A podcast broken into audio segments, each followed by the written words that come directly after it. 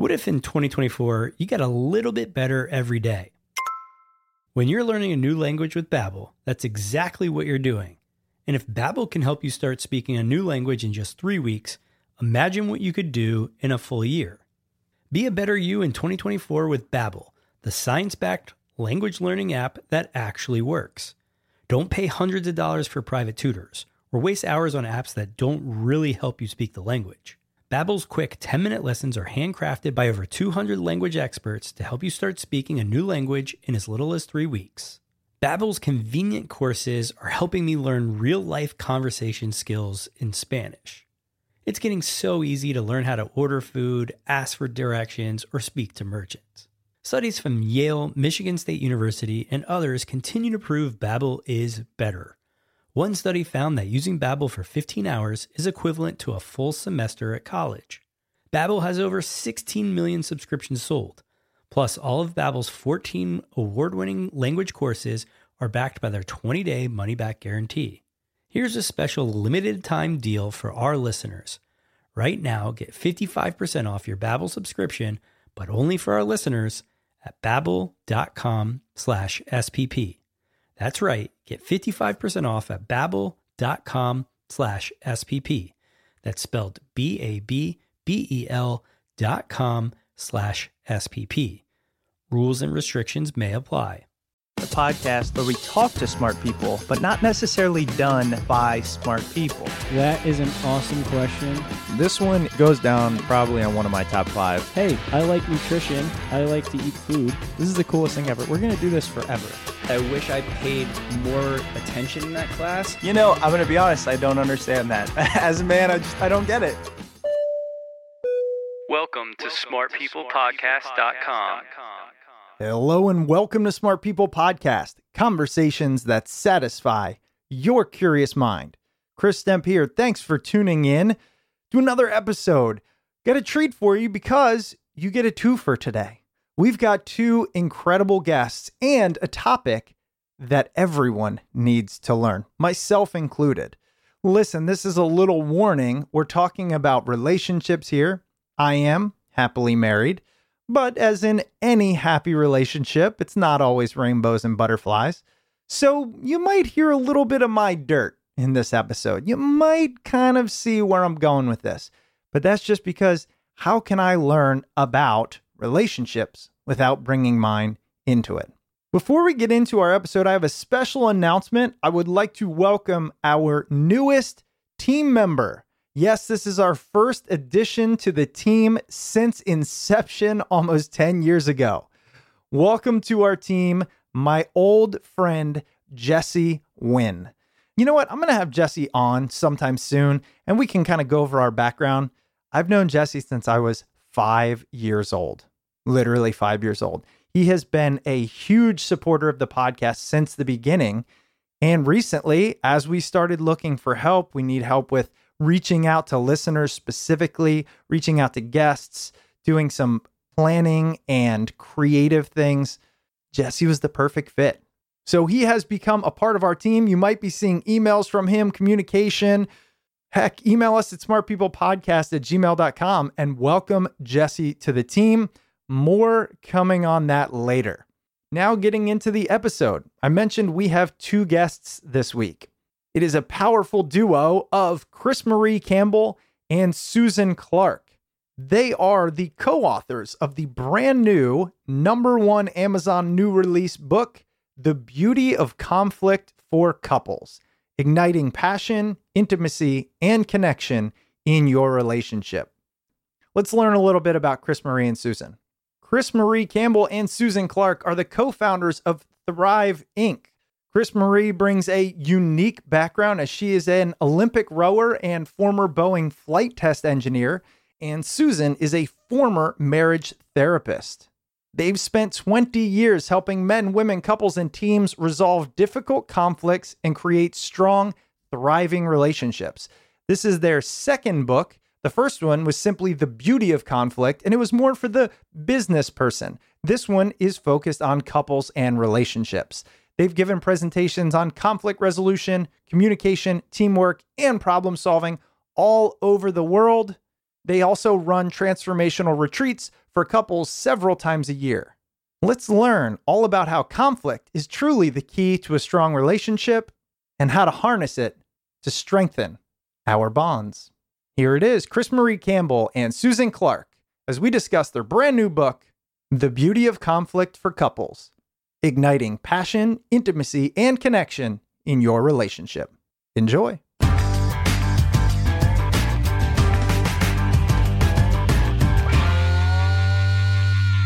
we are going to have to learn who is who and and about your backgrounds and i know i want to start there. Sometimes i don't like to start there because it's very generic. Who are you? Tell us what you do. Da da da. But your backgrounds are pretty fascinating so if you could each kind of take a moment and just tell us who you are where you come from Yes, this is CrisMarie. Uh, I am an Olympic athlete and a Boeing flight test engineer, and I also worked at a top five consulting firm.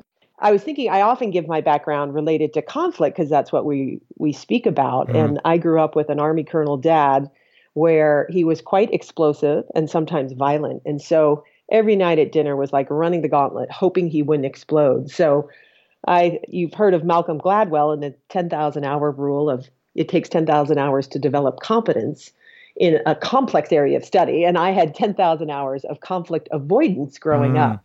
So it's kind of ironic that now we have I have two books and, and a podcast called The Beauty of Conflict out there. So I love um, it. today, Susan and I, we've been uh, we're life and work partners, and we've had our company where we work with organizations, leaders, and teams to help them develop trust, deal with conflict, and get to uh, clear on their strategy. And we've been doing that for 20 years. But 10 years ago, we also co-designed with two other couples two other heterosexual couples, uh, couples series. And so we've been doing couples workshops for the last decade. And Susan's a marriage and family therapist, but for the last 10 years, we've helped hundreds of couples really create more intimacy, passion, and aliveness and a connection in their relationships. Well, I'm pretty sure every person listening who is in a relationship, their ears just perked up. Because, I mean, look, I think it's a, a common want out there. So I can't wait to get into that.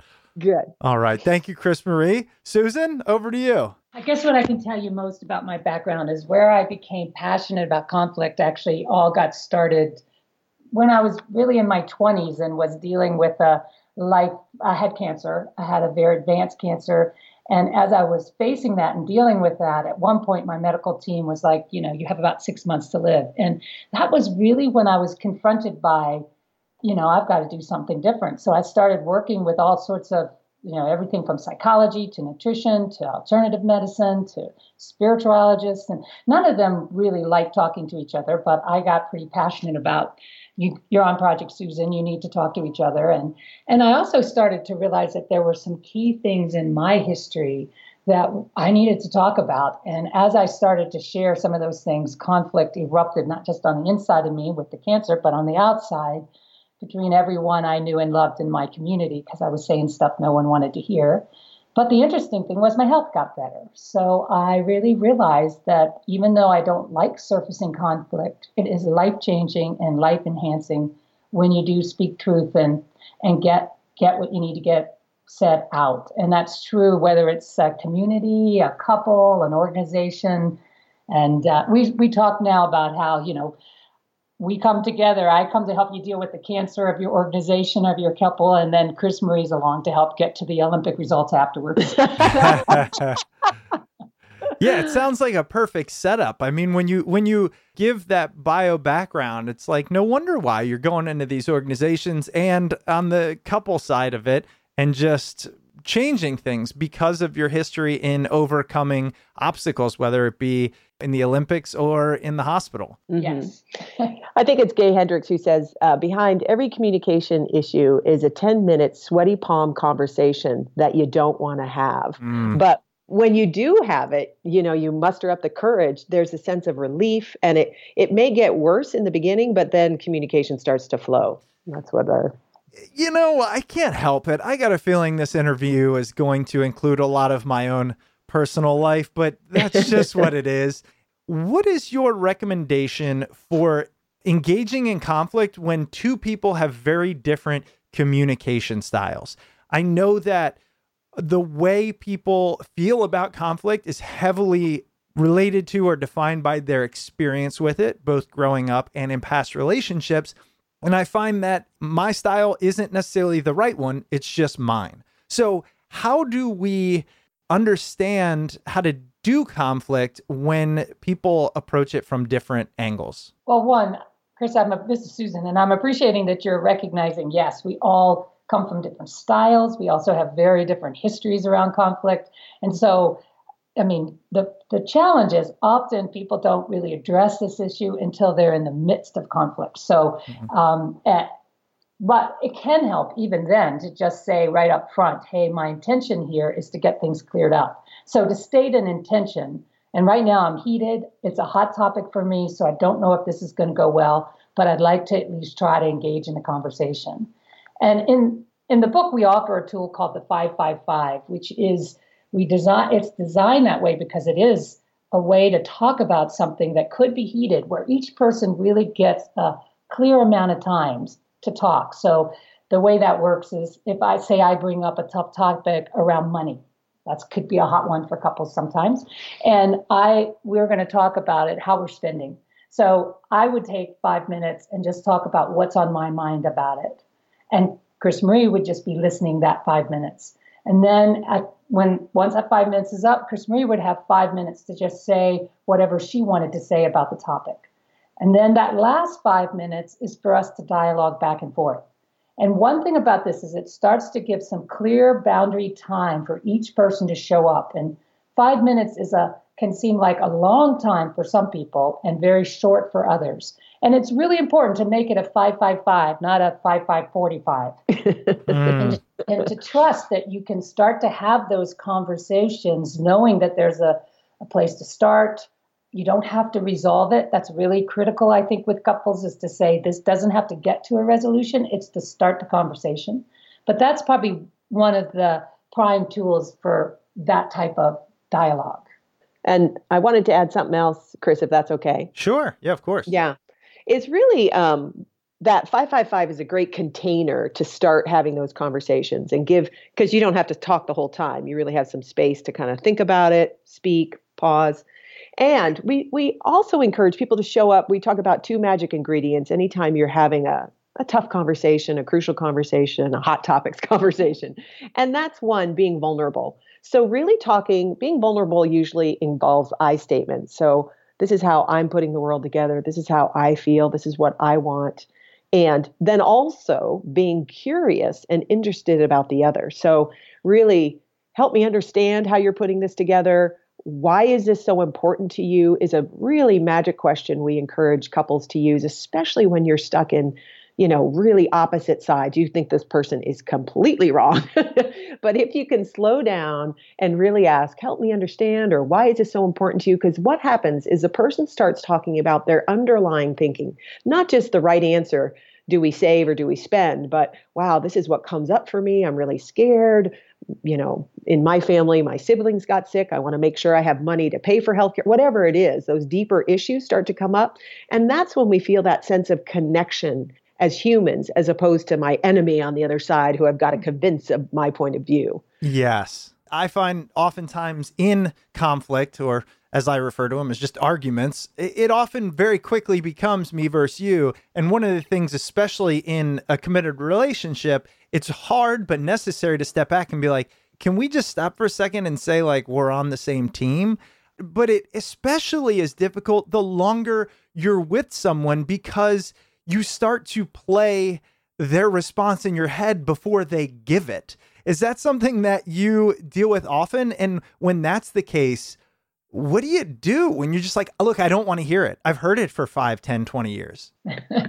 well, that is so true. In working with couples for, you know, even long before we started doing the workshop, it was, uh, I really did get that most of the time people have gotten to the point where they think they know this other person. And that can be one of the most challenging things. But if, if if you're willing to kind of step back, that's where that vulnerability and curiosity comes in because I have lost my curiosity about my partner if I just keep projecting the same story onto them. And and sometimes I have to remind myself of that. Yes, this may have been what she said for 30 times, but it is possible that something different could happen that time. Am I willing to be influenced by that? Am I willing to consider that? And and so that's where I have to do my own self check. Am I actually interested? And also in this moment, am I vulnerable vulnerable enough to say what's really up for me? Because usually when I'm bringing something up I haven't brought up for a long time, I ha- something has shifted in me, and I haven't either acknowledged it to myself and likely or to the other person. So this is new for me too. And if I can remember that, I can give my partner a little more room to, okay, this may be the first time they've heard this. No wonder they may respond to it differently or they may respond in the same old way because they don't they don't really get that something is different. So to have some genuine curiosity and interest. And even being willing, it's CrisMarie, even mm-hmm. being willing to say, wow, right now I'm frustrated because I I feel I, I, think I've heard you say the same thing 30 times and it it you know for the last five ten years and it just doesn't seem like you're that curious or interested and and I'm you know wondering what's going on because I feel pretty helpless over here to actually influence you like to actually be real in the moment of how something is impacting you right then is often even if you say, I'm not curious about you because I think you're going to say the same thing, is a way to actually become curious mm-hmm. if you actually acknowledge what's true for you in that moment. See, and this is why you are the experts. Let me explain what just happened in that one answer, okay? So, okay. CrisMarie, you you said you what you said was basically I was having this quote unquote conflict play out that I've seen and been part of, right? Where you started saying, "Look, it seems to me you don't want to change or do something different or remain curious.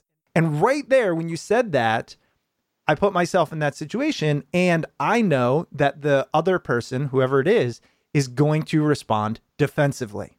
You can't say, it seems like you're not willing to be curious without many people instantly going, well, I'm curious. Here's what you did and da da da da. But where you went after that was explaining the impact of that on mm-hmm. me. And I think that's that that was almost a revelatory moment for me, right? You can't leave it as here's my perception. You have to also add on and here's why that perception is making it difficult for me to want to help. Yeah, and I, we are big proponents in actually revealing what your story is. So when I do say, you know, I think you're not very open or interested, and also revealing then the impact or the feeling that that has on me is you're then seeing into me. So that's we talk about intimacy as into me see.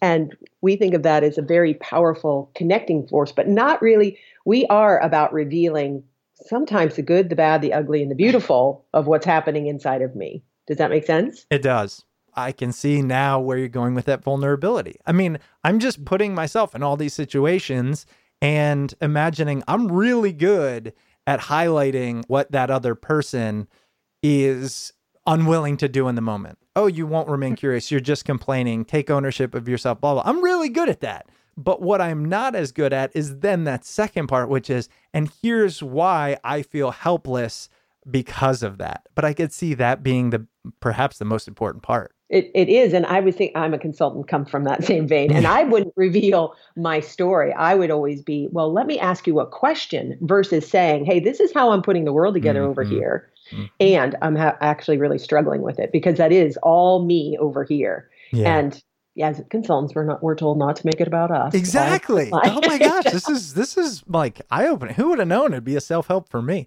Um, so, do you believe that conflict or healthy conflict is the most important part of a strong intimate relationship? Yeah. Yes, I think we would both answer that question. Yes, and uh, this is Susan saying, you know, I I will say that. Um, it's it's critical because that is where the juice is in a relationship. I mean, here's here's the thing, and we talk about this in the book. You know, we get into a relationship because of our romance and this wonderful story we've created about this person, perfect soulmate for us. We're in love. We're actually also under the influence of uh, dopamine and other drug release things in our system.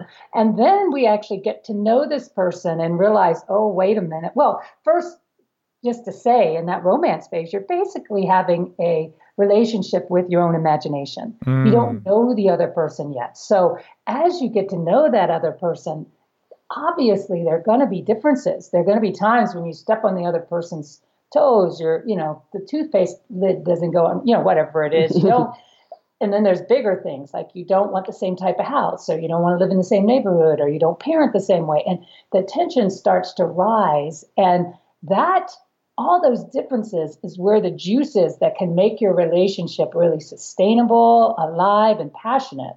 But if you aren't comfortable with that then that conflict just gets kind of wasted and you sort of opt out of it and you go into roles and try to you know bring the tension down. And that actually creates uh, a relationship that won't last over time and over all the different stages that it needs to last for there to really be intimacy and passion. So that's why we think it's so critical. Is there something that interferes with your happiness or is preventing you from achieving your goals? If so, BetterHelp Online Counseling is there for you. BetterHelp offers licensed professional counselors who are specialized in issues such as depression, stress, anxiety, relationships, grief, self esteem, and more. Connect with your professional counselor in a safe and private online environment. Anything you share is confidential, and it's so convenient. You can connect via text, chat, phone, and video. Get help at your own time and at your own pace. If you aren't happy with your counselor, you can request a new one at any time at no additional charge. BetterHelp has over 4,000 US licensed therapists across all 50 states. Not only is it secure, convenient, and professional, but best of all, it's a truly affordable option. And for Smart People podcast listeners, get 10% off your first month with the discount code SMART. So why not get started today? Go to betterhelp.com slash smart. Simply fill out a questionnaire to help them assess your needs and get matched with a counselor you'll love. Again, that's betterhelp.com slash smart. And now back to the episode. It's so funny you you took my next question from me. I come from uh, an upbringing where there was a lot of conflict, but in in what I deem a healthy sense. So I would like to say there was a lot of loud talking, but rarely any yelling. um, you know, my myself, uh, I'm mostly Italian. My mom is almost entirely Italian. I mean, it's just that's a stereotype, but it was loud and things were resolved loudly. But but always out in the open to the point where I kind of enjoy it. The problem that sometimes I find my wife is a little different. Uh, she's quieter and didn't experience as much conflict growing up. And sometimes I'll find that I just don't, you know, I might have something I want to bring up, but I will convince myself, look, I can handle this on my own. Uh, it's really not that big of a deal. Uh, why don't I just sleep on it and it'll go away. And to some extent, it does. But A, I know that's not a good thing. And then B, oftentimes it doesn't go away. Why do we sometimes, or oftentimes, I'd imagine, take on that role of, you know what, I'm just not going to bring this up to avoid conflict? And what do we do about that? I think this is CrisMarie. I think well, my whole thing growing up was I wanted to keep the relationship smooth. So I worked really hard to make sure I kept things smooth. And really, it's about me not wanting to deal with somebody else's reaction. I'm worried about how they'll react. In a couple, it's often like, oh, we're getting along so well. I don't want to rock the boat because then, you know, she'll be mad at me. I don't know how we'll clear this up. You know, I, there's a lot of unknown, and it's safer for me to keep well what we have known. So I downplay what's important to me. We talk about the me axis, like what's going on inside of me, and then the we axis. And often I will sacrifice. I grew up sacrificing my me in order to keep the peace at the we level. So I'm not sure if um, what you're worried about in the response of bringing that up. But I know people commonly don't want to deal with the reaction. That's well, and I think actually it entirely. now that now that you spelled it out, I'm literally like I can sit here for 30 minutes, an hour, two hours, three hours, and like struggle through this. And who even knows if we're going to get to a resolution?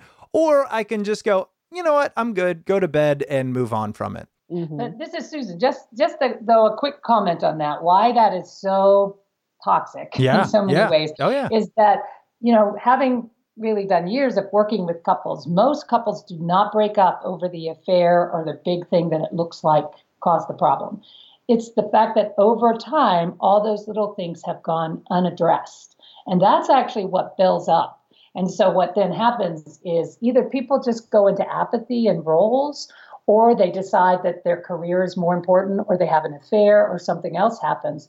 When really that the reason that's happening is because they have deadened the relationship by not risking that tension that would naturally bring the juice back in. So it really, it's like putting nails in a coffin, we say. You know, when you choose not to say something and you know it's there, it's like you're kind of putting a nail on the coffin for the relationship. And eventually there's not going to be any air in it. Yeah. So it, it really is vital. And it's going to seem like something else. I could guarantee you it will seem like something else is the problem. Um, you know, and, and I, you know, I, am pretty Oh. sure if I have any expert expertise in this area, is that that is usually the big thing is not generally the problem. Oh, one of my favorite things ever, and I always forget the movie it's from, but it's with uh, Vince Vaughn and Jennifer Aniston when he's or she says, "I want you to do the dishes," and then he said, "I thought you wanted me to do the dishes," and she said, "I want you to want to do the dishes." Yeah. and the, and it just keeps going, but in reality, it's just about this idea of. You know, I want to feel that you're invested. It has nothing to do with the dishes. I'll use that example constantly, and I feel it's what you're speaking to at the moment. Yeah. Yes. So, this idea about not wanting to deal with the repercussions of it, how do we overcome that? Because although we can know it from a logical level, it's still very difficult to go through that, especially when you have, like I said, maybe different styles of dealing with conflict. This was uh, a tough one for me based on my background, you know, uh, growing up with the colonel who was quite loud and scary. Mhm. So any sort of reaction could mean violence in my in my nervous system. So I was wired to whoop, like, get me out of here because it felt anytime conflict came up, it felt life or death. So when Susan and I were first starting to, um, we were first in a relationship and we'd bump into a difference and I'd be like, oh my God, we're over. You know, I just kept wanting to leave. This is too hard. It's not supposed to be this way. And really, it was my nervous system controlling me. So I really had to do a lot of work at a physical level to actually discharge my automatic reaction and recognize this isn't truth because I think we're programmed so early on before we uh, probably even have much language we're reacting our our nervous system is reacting so I mean we even talk we give some tools in the book of how to settle yourself right there in that moment. It can be as simple as feeling your feet in your seat. Because when we're scared, we kind of energetically want to go up and out of our bodies. At least I do. And so it's like how to come down and um, and really because our IQ drops 10 to 15 points. The science has found that when we're in that source of conflict, we get dumber.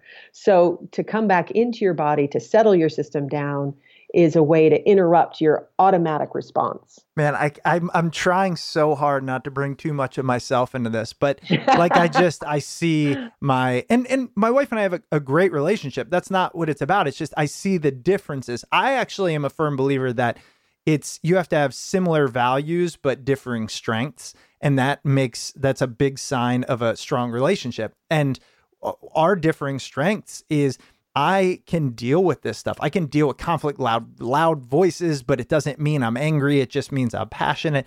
And that's not how she does it. She processes on her own after the fact. And the thing you were talking about is I can almost see sometimes that fight or flight mentality kicking up in her. And she'll say, Look, just give me some time to think it over.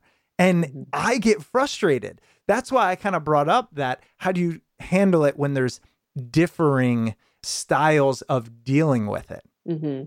We have, uh, it's kind of, we had one person, uh, couple that he had more of a style like your wife's. And so he would have to take a break. And, but she'd be like, well, how, you know, can you tell me when? Cause he would just kind of disappear. and so they wound up saying, okay, we can take, you can take a break. Let's uh, make it an hour. You know, that was kind of their time frame and come back and check in with me. If, if you still need more time, that's okay. But there was like a time boundary on the check-in. So it wasn't just like left for days and not talked about. There was a, and that doesn't have to, an hour doesn't have to be your time, you know, your wife's uh, time frame, but to come back in a certain point, can you talk now? And she might have to leave again and then come back. But I think you can increase, I know I've increased my capacity for that tension that comes up inside of me and between me and Susan over time. Mm. another i mean you brought up an interesting point about similar values and and um, different styles and and i i tend to agree with you on that although i think even when it comes to value related things because we've worked with couples where there are significant differences in their values or present as their values mm. but the real key even in that situation is how can you stay interested and curious without having to fix it or change it and tolerate that tension. And, you know, I was thinking about what you said for couples, like so often we don't practice better communication. We just, we don't. And, but if there was a way to build in regular conversations, even a 555 around different styles, what did you learn about conflict? What did you learn about, um, you know what what key values do you think you bring to the table making it something that actually engages in regular dialogue about some of these things before they get heated can be huge. And you know, in in in businesses, we talk about this is the strategy session. Most businesses don't have good strategy sessions. They're just constantly firefighting. The same could be said for couples.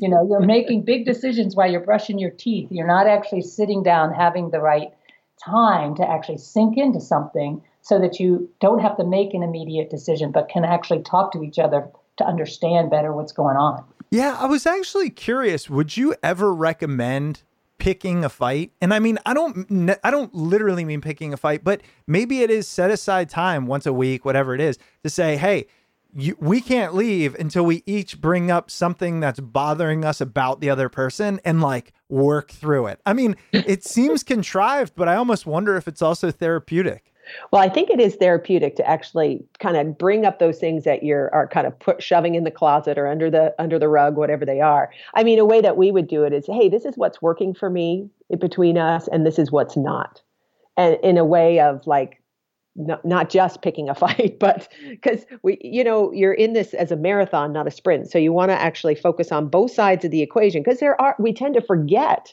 what actually is working and only focus on the problem. And it's a a goodwill gesture to bring up both sides of that equation. And I think the key is, though, not to make it a formula. I mean, there are so That's many true. ways in which we want to make tools into formulas that are going to fix our relationship or you know like you have to bring up one bad thing because that means that we really are talking about it and it's like as soon as it becomes a formula it's actually kind of dead mm. you know but if you actually make we're going to bring this up we're going to open up the opportunity but if there's nothing there that's that's okay. Now, if there's never anything there, that could be just as bad. But but I, I have a big thing about how often even tools for communication or tools for clarity or couples become these rigid formulas that mean something. And I, I don't I think that's a mistake we make in general. Um, we tend to get into here's the way it's supposed to be, and it's like no, try it on, make it organic, keep it alive, and then it's actually useful.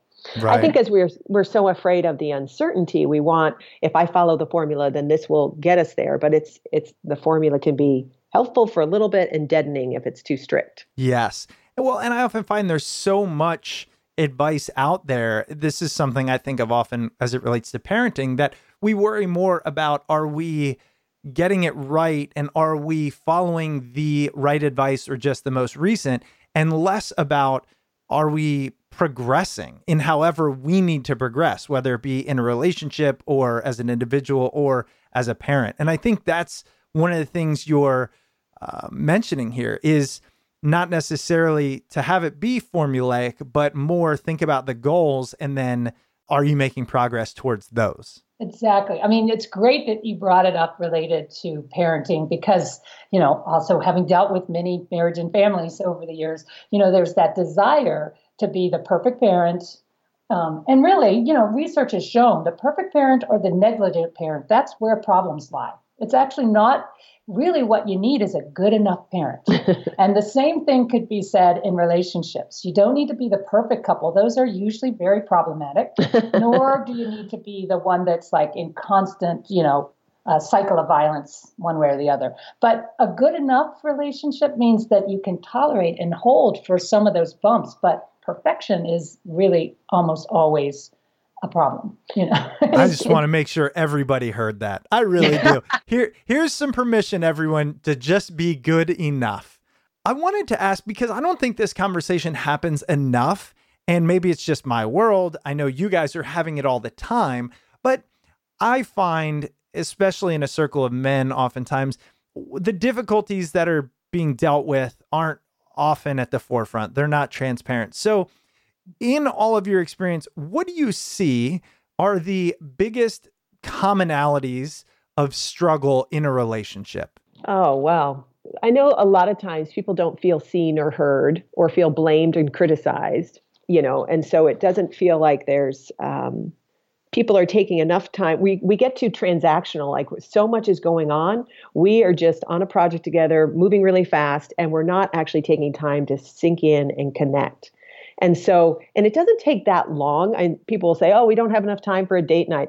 You don't have to have a date night, but if you took 15 minutes a day and really talked about what was going on for you and how you felt, whether it was about the relationship or not, just you connecting with your partner, it's amazing that is like fuel for the tank in re-engaging the relationship and your your sense of like gosh i'm not in this alone you know somebody cares about me i'm seen and heard and um, i matter i would say another thing that is you know i mean there are the, kind of the classic things that come up in relationship like differences around money differences around sex different i mean those are kind of common threads that a lot of times people just don't even talk about. I don't know how many times I've worked with a couple that like they just don't talk about money unless they're at their financial planner and they're the financial planner is supposed to be a therapist, which usually doesn't work very well. Yeah. You know, so um, but it's like how can you talk about these things in a in a way that makes sense because a lot of couples are unhappy about sexuality and it's not really the sex it's something else but if you don't talk about sex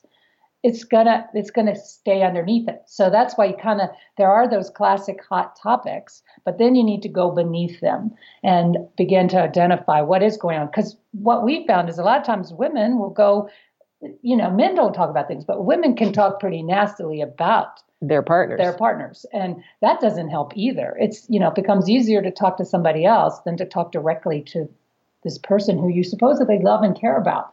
And so it's like how to kind of start to have those conversations. It's not the topic, it's what's underneath the topic and how you can have a clear discussion that really leads to intimacy and closeness. And if somebody is complaining about their partner, it's really, I mean, anytime I hear that, I really want to, you know, what is going on and how can you have this conversation directly with your partner because you do love and care about them. And so that complaining piece can be more uh, a sign of I, I don't feel like I know how to talk. Yeah. Okay. Have you ever bought something online and then found out that you could have gotten it for less? It's worse than saying I love you at the end of conversations when you totally didn't mean to. Not to mention, once that happens, you feel like you could be overpaying every time you shop. Luckily, I have Honey, the free browser extension that saves you time and money when shopping online. Honey scans the internet for coupon codes and other discounts, then, like magic, it automatically applies the one with the biggest savings to your cart at checkout.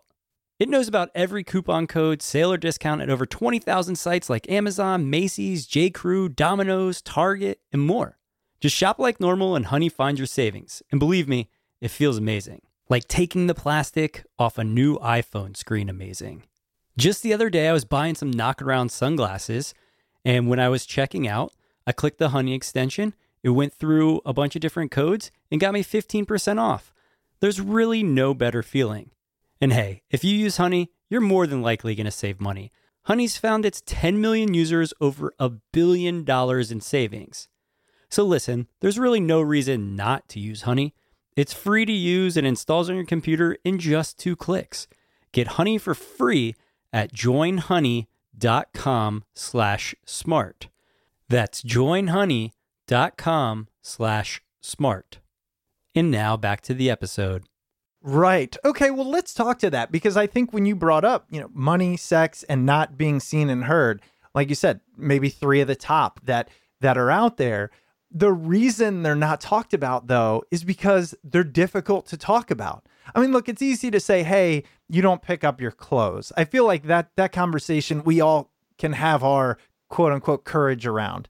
But if it's, I don't feel seen or, you know, I don't feel attractive to you or whatever it is, that is obviously more difficult. So we have you on. How do we do it? how do we start? You know, walk us through that process of maybe breaking the ice or or that barrier of fear to have a conversation with somebody we truly do care about. And I would say the first step is to say, I have something I want to talk to you about that I feel pretty uncomfortable and it's vulnerable i feel vulnerable bringing it up so that intention that setting the stage and saying can we set aside asking really asking permission can we have some time to have this conversation? So that's step one. And then two is really talking about me. I'm having a hard time. I'm not feeling attractive. I don't think we're um, i would i would like to have more sex. I don't think we're doing that. Um, I'm curious, you know, all these different things. I'm talking about myself and how I'm seeing the situation. And I want to find out from you how it is one, how is it for me to even bring this topic up? You know, how are you feeling right now? Those are some, you know, one, two, three steps that I can come up with. And th- this is Susan. I, you know, like I used to do traditional kind of marriage and family therapy. And one of the reasons I shifted out of it is because I really found that when couples get together in more of a group setting, um, which we do, the couples programs we do are usually four days long. And the reason for that with other couples.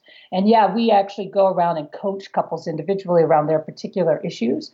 But what happens when they're together is it starts to normalize things that are going on and it becomes much different and we do have and we like that idea of having people sink in over a series of days where they've really taken a couple some time off to be able to one tap back into what attracted them to each other. Because sometimes and we talk about this in the book what are the roots of that? Because if you can remember that that gives you some goodwill to come back into the relationship and then begin to look at so what are some of the reoccurring issues that we have? And then having them begin to look at how do these tie to our own individual values? And can we talk about that?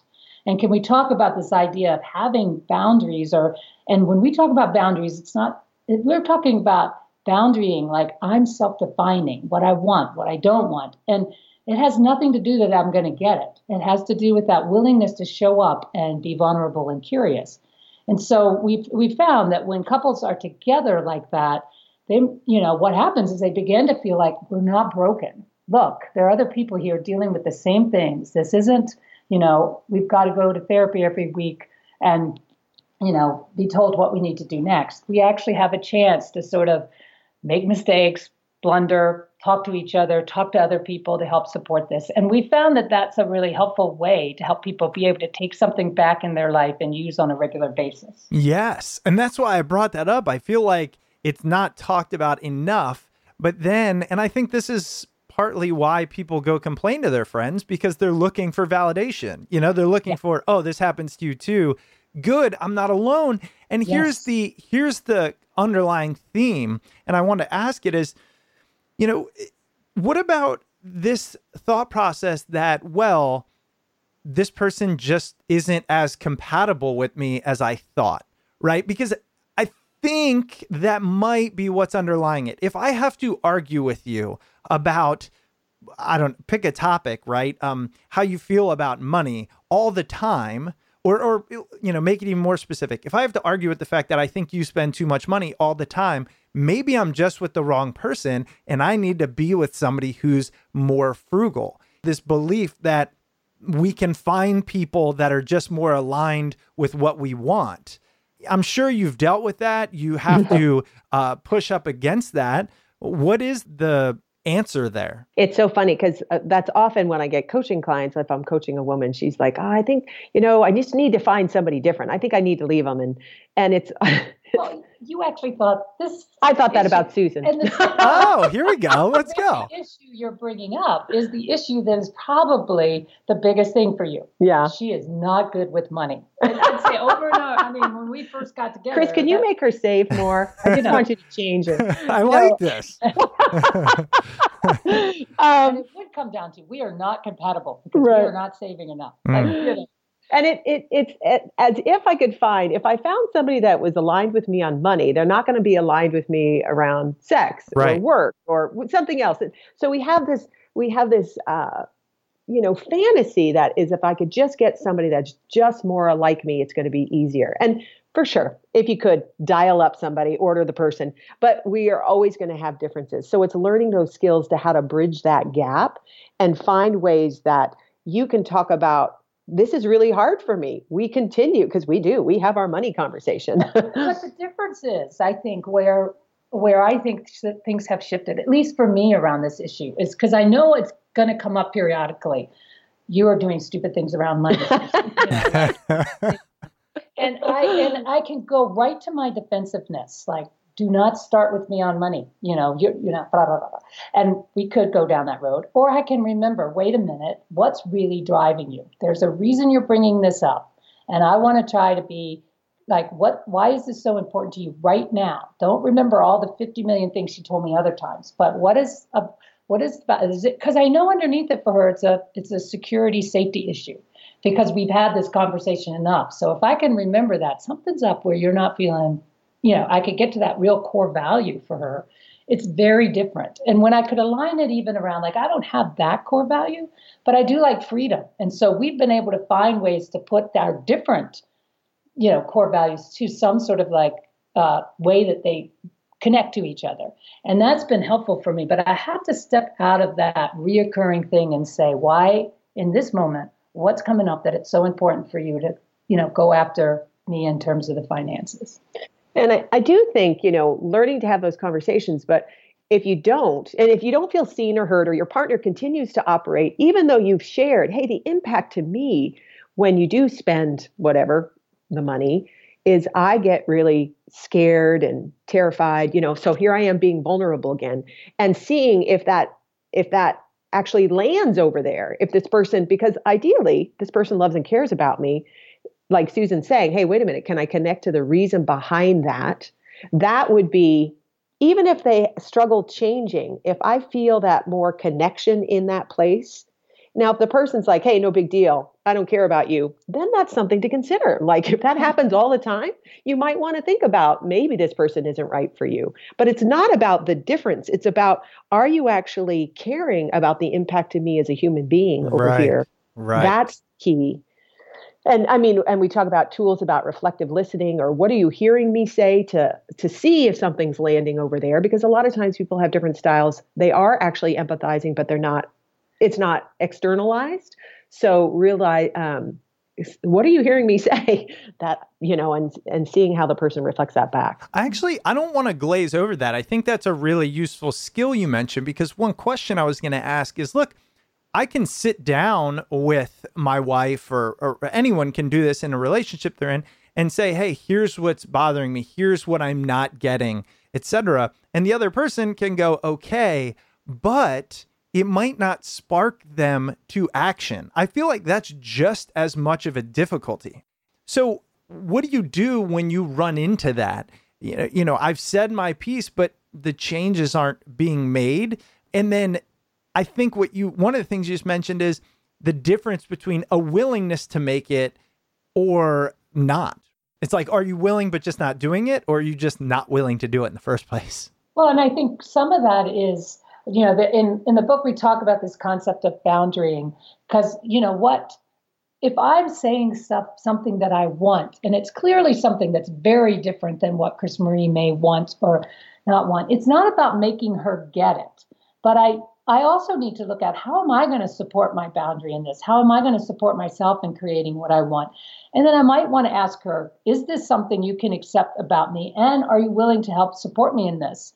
And actually, really more importantly, is for her to think about if this is so important to her, do I want to support it or not? And I don't think the answer is so much that it has to be she has to support it. It's the honesty of the answer. So if she tells me, I don't know that I can support that, um, and I get that it's important to you, I can deal with that because there's something that um, I think couples think they always have to be close and have to agree on everything. I think most of them people just want to know where where's my partner really located. Are they going to be straight with me? Are they going to be real with me?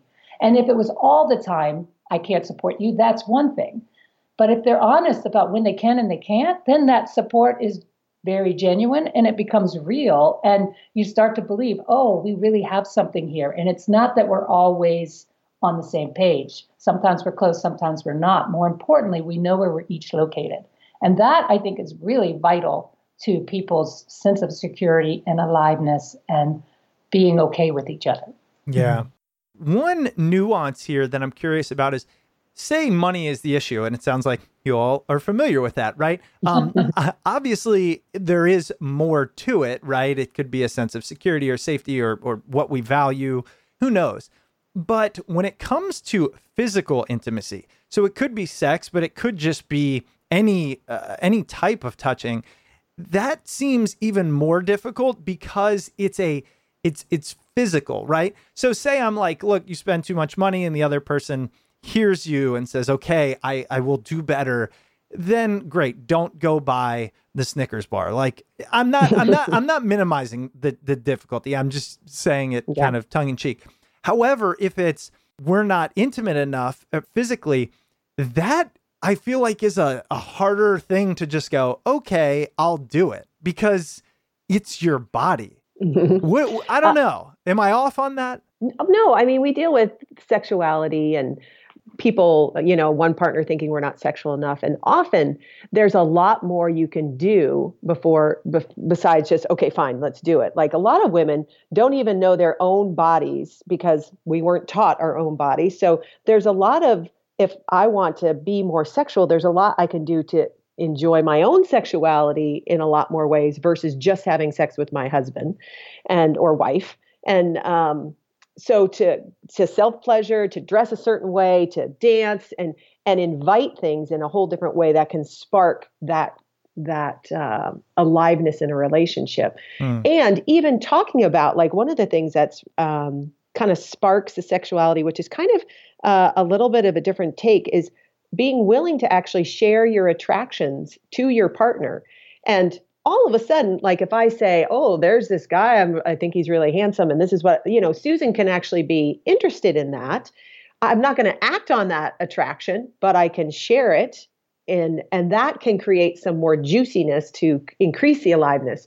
But mm. i can there's a lot of different ways you can go. It's not just about yes or no more sex and that i've got to just do it Right. We have a very limited definition of sexuality and sex and what it all means. And we have so much potential there to broaden that and to explore it more and see it much more a part of our life than just do I have good sex with my partner Right. or enough or enough sex. And and and and it's a tricky topic because we've made all you know, we have a funny culture around sexuality.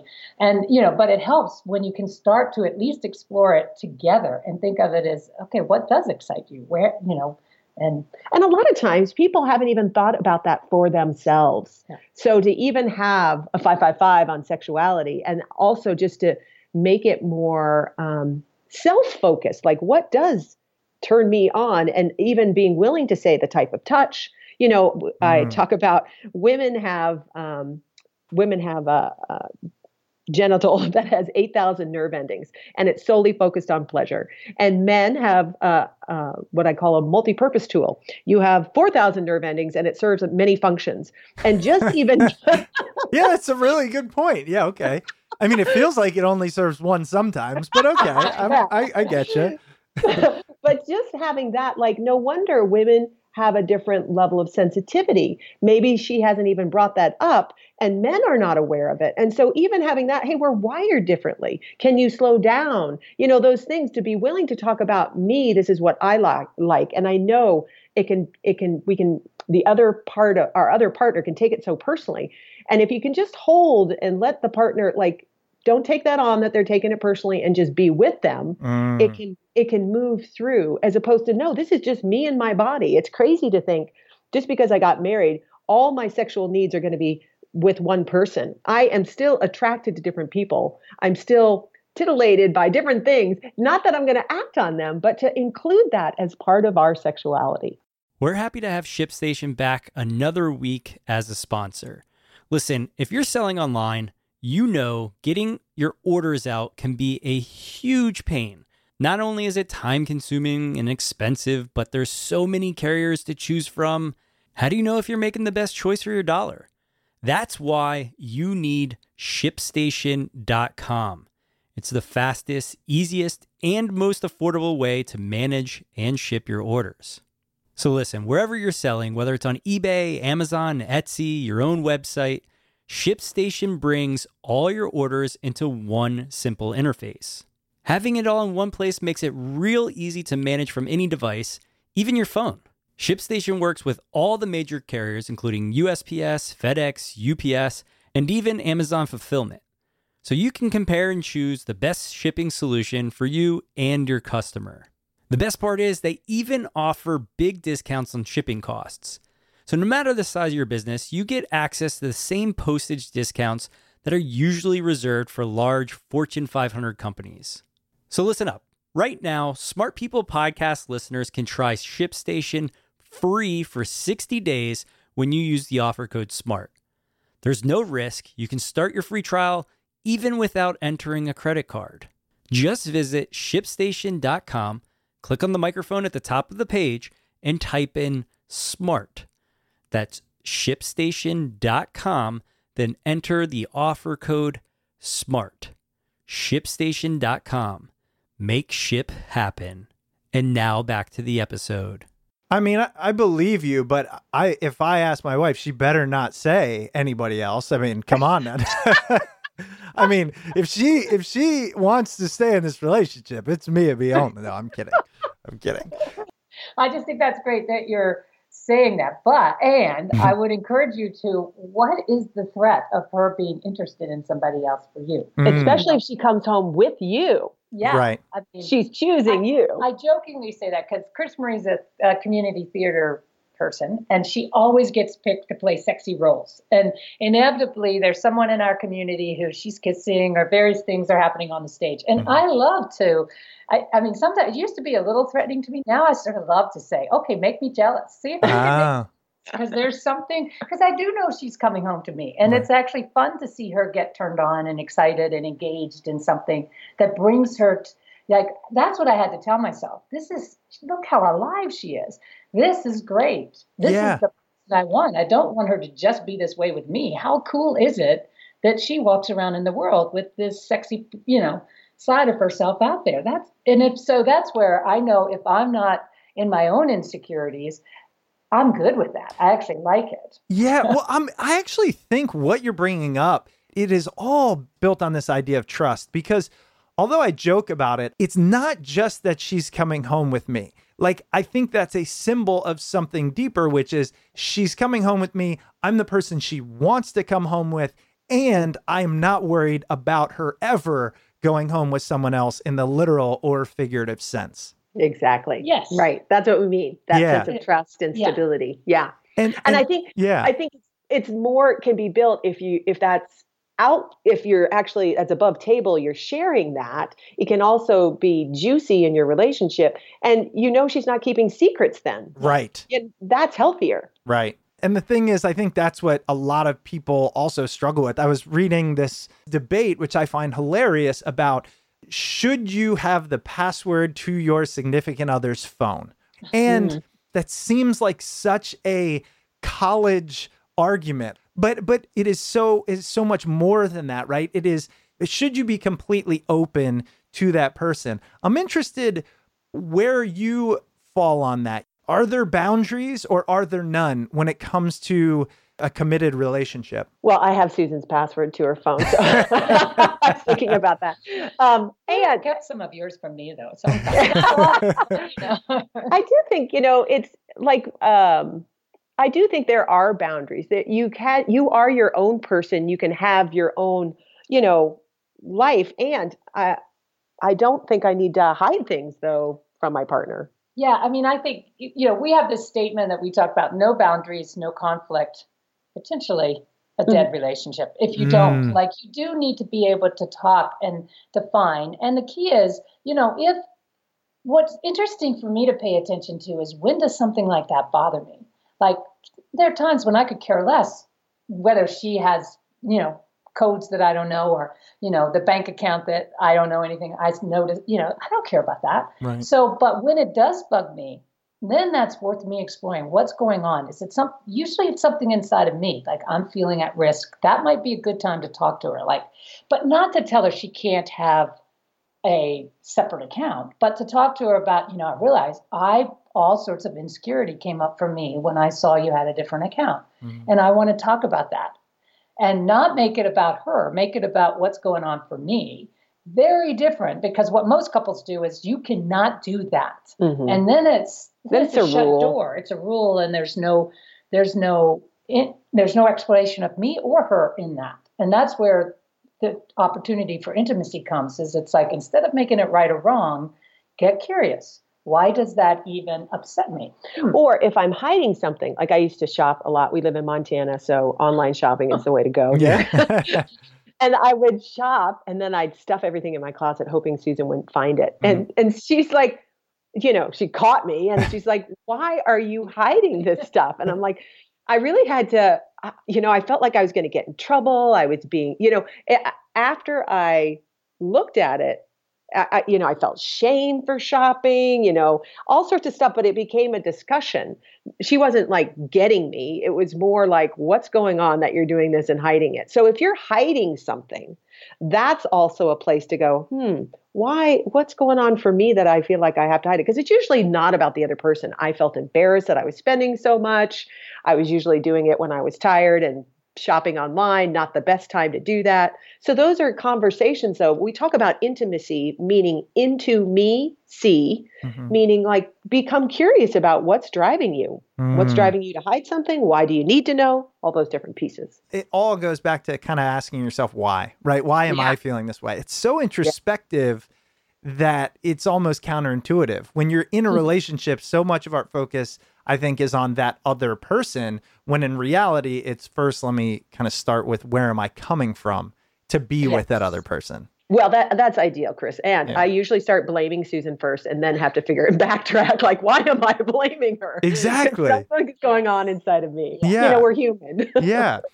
I know our time is running out. I had two more questions, and you can be quick with them if you got to hop. But the first is when things get stressful when you're when you have young kids or your first kid when you're buying a, a home when you're uh, moving or whatever it is things do become i like the terminology i've heard you use often which is just role based but I believe you have some pretty good recommendations on rekindling that romance, that in, uh, that intimacy, and the relationship that started out as just two people. What do you recommend when you're in those overly stressful times? Well, one, I mean, I do think finding a way to take time to be with each other. Um, it doesn't have to be big ways, but little things. And and I often, you know, there's kind of your classic date night situation. I, I, that's great, but I'm actually a little more of like challenge each other a bit. Like I'm gonna, if we have a date night or a date time or something, even an hour,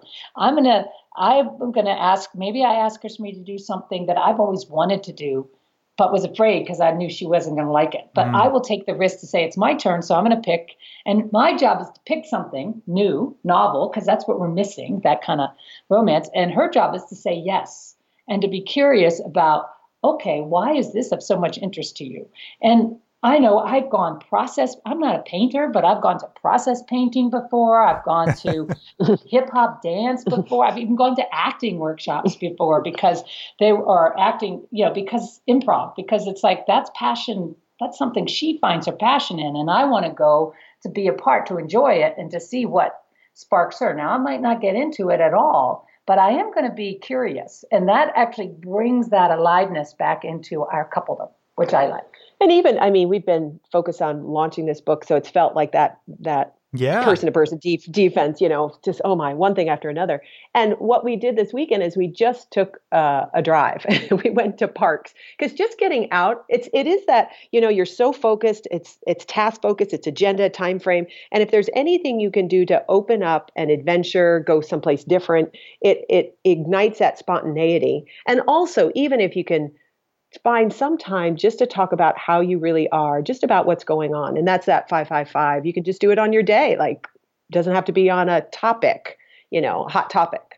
Those are a couple things. I love that. Uh, last question comes from one of our listeners, actually, and her name is Carrie. And Carrie asks, and I, I love this, it's a good kind of summation of everything, which is what is a good sign that your relationship with someone is healthy? My, well, I guess for me, when I um, recognized my relationship was healthy with Susan, is I felt like I could say just about anything to her and we could get through it. Because it used to be, I used to have to like make sure I say it right mm-hmm. and clean it up. And, and man, that was a lot of work. And I, I kept a lot of things under the carpet for that. And so I feel like it's a sign that I can bring difficult things up and know that I can tolerate even if she has a reaction and hang in with that.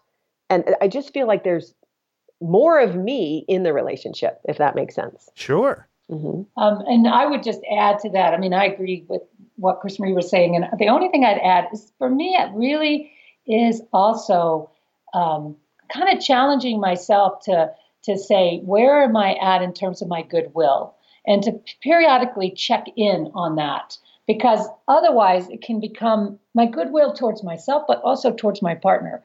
And if I still have that goodwill, then I know I'm in an okay place. Even if I'm disagreeing with what she's doing, you know, it's like, oh no, but I can still feel that inside of me. And if I don't have that sense, to really honor that that's a conversation we need to have and I need to do something about it. Perfect. Well, Susan and CrisMarie, thank you so much. I really appreciate this. I appreciate your work. I mean, look, us couples can use all the help we can get. Mm. The book is The Beauty of Conflict for Couples, igniting passion, intimacy, and connection in your relationship. I wanted to, before we leave, just see is there anywhere else or, you know, what website you would like to guide our listeners to? Are you on social? Other places to find and learn about this idea of conflict that you talk about? You bet. So our our website is Thrive Inc. T H R I V E I N C dot com, and that's just all about our services. And we do have a, a, a website just for the book, beautyofconflict.com. And you can find us on Instagram, Thrive Inc. You can find us on Facebook, CrisMarie Campbell, Susan Clarke. I think it's Susan B. Clarke, something yeah. like that. I know how that works. yes, and uh, yeah, we'd love to connect. And the book is uh, we have that book and a business book, both under the same name. Oh, and our podcast, The Beauty of Conflict, on iTunes, Stitcher. Yeah, I was going to mention that we're on a podcast. You have a podcast. Yeah. And yeah, like you said, you have the beauty of conflict, which is more on the business book side. I wanted to take that couples side for this one, but yeah, uh, similar approach. And I love the branding there too. Thanks so much, Chris. We really right. appreciate it. Yes. Hope you thoroughly enjoyed that interview with CrisMarie Campbell and Susan Clarke. Their book, The Beauty of Conflict for Couples, can be found on Amazon and at your local bookstore. And as always, if you decide to purchase through Amazon, please make sure to do so through our Amazon link located at smartpeoplepodcast.com slash Amazon. Every purchase you make through that link will support Smart People Podcast at no cost to you. But if you're looking for other free and easy ways to support the show, you can always head over to iTunes or Apple Podcasts and leave us a rating and review. And if you'd ever like to reach out to the show, you can email us at smartpeoplepodcast at gmail.com or message us on Twitter at smartpeoplepod. And if you're interested in staying up to date with all things Smart People Podcast, sign up for the newsletter over at smartpeoplepodcast.com. Make sure you stay tuned because, of course, we've got a lot of great interviews coming up and we'll see you all next episode.